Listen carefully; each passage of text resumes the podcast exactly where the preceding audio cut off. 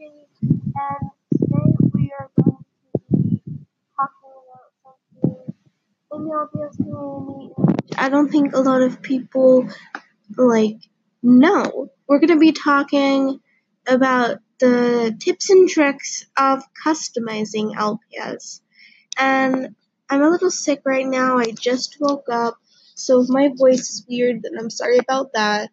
But yeah, first tip don't, whatever you do, don't use those big puffy brushes. If you do, they're gonna leave so many strands and it's gonna look terrible. If that's the only brush you have, then I think that you should wait and maybe just do it with your finger. Don't use nail polish. It's gonna ruin and get sticky. I know that some people are going to be stubborn and say, well, I did this one and it didn't get sticky. It's gonna get sticky, trust me, honey. So, that is not a good idea. Don't use Crayola or cheap, like, um, mix. Don't use cheap mix. And don't use tempera paint. Here's a lot of things that people do. They use tempera paint and they use other paints. I don't think you should use tempera or other paints because it's gonna like eventually mess up and it's gonna be really bad, trust me. It's just really bad when you use any type of liquidy paint also, you can add just the tiniest, tiniest bit of water to your paint and mix it up. And then it's going to stay on your pet more. It's going to be better for your pet. And it's going to do a way better job of everything.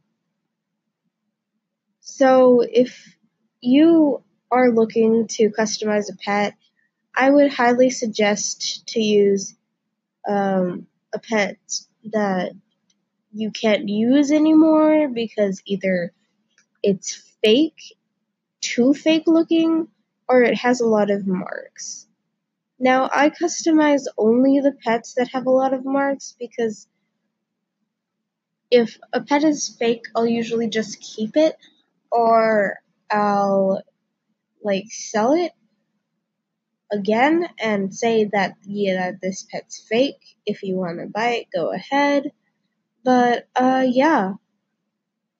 Also if you don't have a lot of artistic ability it's kind of going to make it harder to do your customs.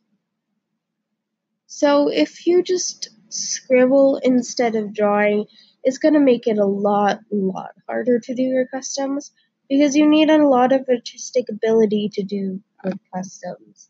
And I'm sorry for the people out there that don't have a lot of artistic ability. Maybe you could get by with not very detailed eyes, but yeah. Also, if you're gonna try to do custom, don't put um, Mod Podge on it when it's sticky. I've done this in the past and it doesn't turn out good at all. It just leaves it a sticky ball in a mess, and it's not good. anyway, see you guys later. Bye. Kiss, kiss.